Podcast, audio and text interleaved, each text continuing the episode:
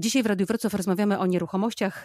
Ze mną właśnie e, deweloper, pan prezes e, Wiesław Majewski. Dobry wieczór panu. Dobry wieczór. Panie prezesie, czy sprzedaż mieszkań w pana przypadku, w przypadku pana kolegów e, z branży zamarła w pandemii, czy wręcz przeciwnie? Czy się tutaj niewiele zmieniło na tym rynku? No, zmieniło się oczywiście w stosunku do poprzedniego okresu. Z całą pewnością nastąpił tak zwany lockdown. Zaowocowało tym, że klienci swoją aktywność bardzo ograniczyli. To również wpłynęło na to, że sprzedaż przestała wyglądać jak do tej pory. Co nie znaczy oczywiście, że całkowicie zamarła. Dzieje się to bardziej kontynuacją wcześniejszych zachowań, jakichś tutaj zaplanowanych transakcji i tutaj ci, którzy już wcześniej podjęli decyzję, próbują pomimo ograniczeń kontynuować i finalizować transakcje.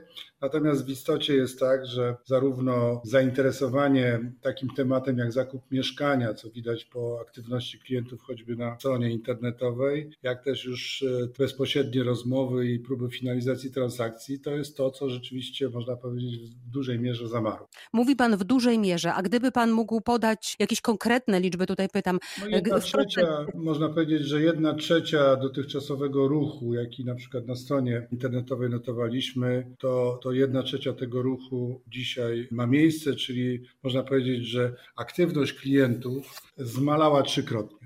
A proszę powiedzieć, jak to się ma w tej chwili e, do cen? Czy państwo reagują na tę sytuację w ten sposób, że obniżają ceny mieszkań, czy też jeszcze się państwo powstrzymują i czekają, co przyniesie przyszłość? To jest pytanie o to, czy klienci w najbliższym czasie będą mogli od, deweloper, e, od dewelopera kupować taniej. Nie sądzę. My nie, nie obniżamy cen. Produkt jest w postaci mieszkania, jest tworem, który jest rezultatem no, dużego procesu. To, co dzisiaj na rynku e, dostępne jest dla klientów, jest rezultatem tego procesu, czyli jest jakiś proces związany z zakupem gruntów, projektowaniem, czy fragment procesu związany z budową i to kosztuje. To jest pierwszy powód, dla którego jakiejś dużej dowolności być nie może i nie ma. A po drugie, no jesteśmy na takim etapie kryzysu wywołanego wirusem, że trudno jeszcze dzisiaj z całą pewnością e, przewidzieć przyszłość. I wobec mhm. tego, wychodząc z tych dwóch przesłanek, trudno już w tym momencie myśleć o jakimś obniżaniu ceny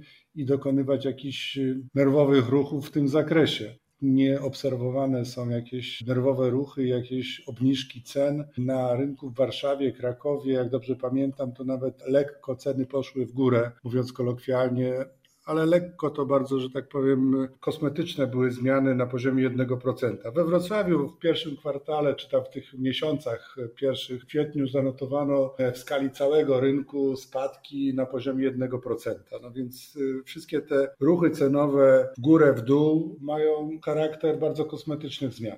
W ostatnim czasie sporo mówi się, że e, właśnie ten czas pandemii pokazał, że mm, ludzie chcą opuszczać miasta. Nie wiadomo, czy jest to chwilowe, czy jest to tylko reakcja na pandemię, e, czy też jakiś dłuższy rzeczywiście e, proces, ale chcą opuszczać miasta, budować raczej domy mm, poza miastem. A czy pan też obserwuje to zjawisko? Nie, mogę mhm. powiedzieć zdecydowanie nie. Budownictwo jednorodzinne w skali rynku deweloperskiego to jest zjawisko o skali pomijalnej. Tutaj absolutnie dominuje budownictwo wielorodzinne i jakkolwiek można można zaobserwować i znaleźć wiele też ofert w zakresie budownictwa jednorodzinnego, również tych pochodzących od deweloperów, to jednak jest to skala bardzo mała. Tak jak powiedziałem, można powiedzieć w zestawieniu z budownictwem wielorodzinnym pomijalna. A jak się Państwu teraz, deweloperom w ogóle współpracuje y, z bankami? Wiem, że w branży nieruchomości takie konotacje, związki z bankami, one są dosyć y, silne. Zmiany się dokonują. Sytuacja wygląda tak, że jeśli chodzi o kredyty mieszkaniowe przeznaczone dla klientów y, indywidualnych, można powiedzieć o dwóch rodzajach zmian. No po pierwsze, rzeczywiście obniżają się stopy procentowe, więc kredyty faktycznie stają się tańsze. Z drugiej jednak strony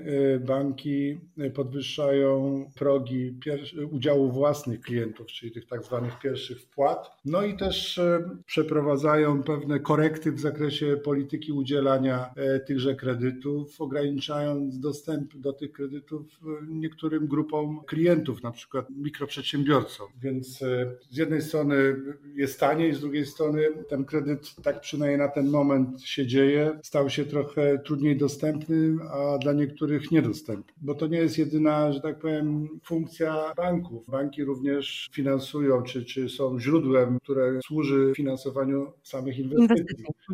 I tu mogę powiedzieć, że wpływ pandemii na politykę, politykę banków w tym zakresie jest póki co niewielki. Banki są zainteresowane wspieraniem deweloperów w zakresie finansowania projektów inwestycyjnych w budownictwie wielorodzinnym i na ten moment nawet nieszczególnie koryguje warunki, na których udziela tego rodzaju kredytów w stosunku do tych, jakie występowały przed okresem epidemii. Po wakacjach e, może tutaj już nastąpić jakiś e, ruch w kupowaniu, e, sprzedawaniu też? Ja myślę, że to będzie bardzo ściśle związane z tym generalnie w kraju, jaka będzie polityka państwa, czy to, co teraz się dzieje, jeśli chodzi o te kolejne etapy odmrażania gospodarki, o których się mówi, faktycznie się wydarzą, czy to, co się do tej pory pory zadziało w okresie lockdownu, wpłynie na sytuację przedsiębiorstw, bo wpłynie na pewno, nie wiemy tylko jak bardzo. Pewnie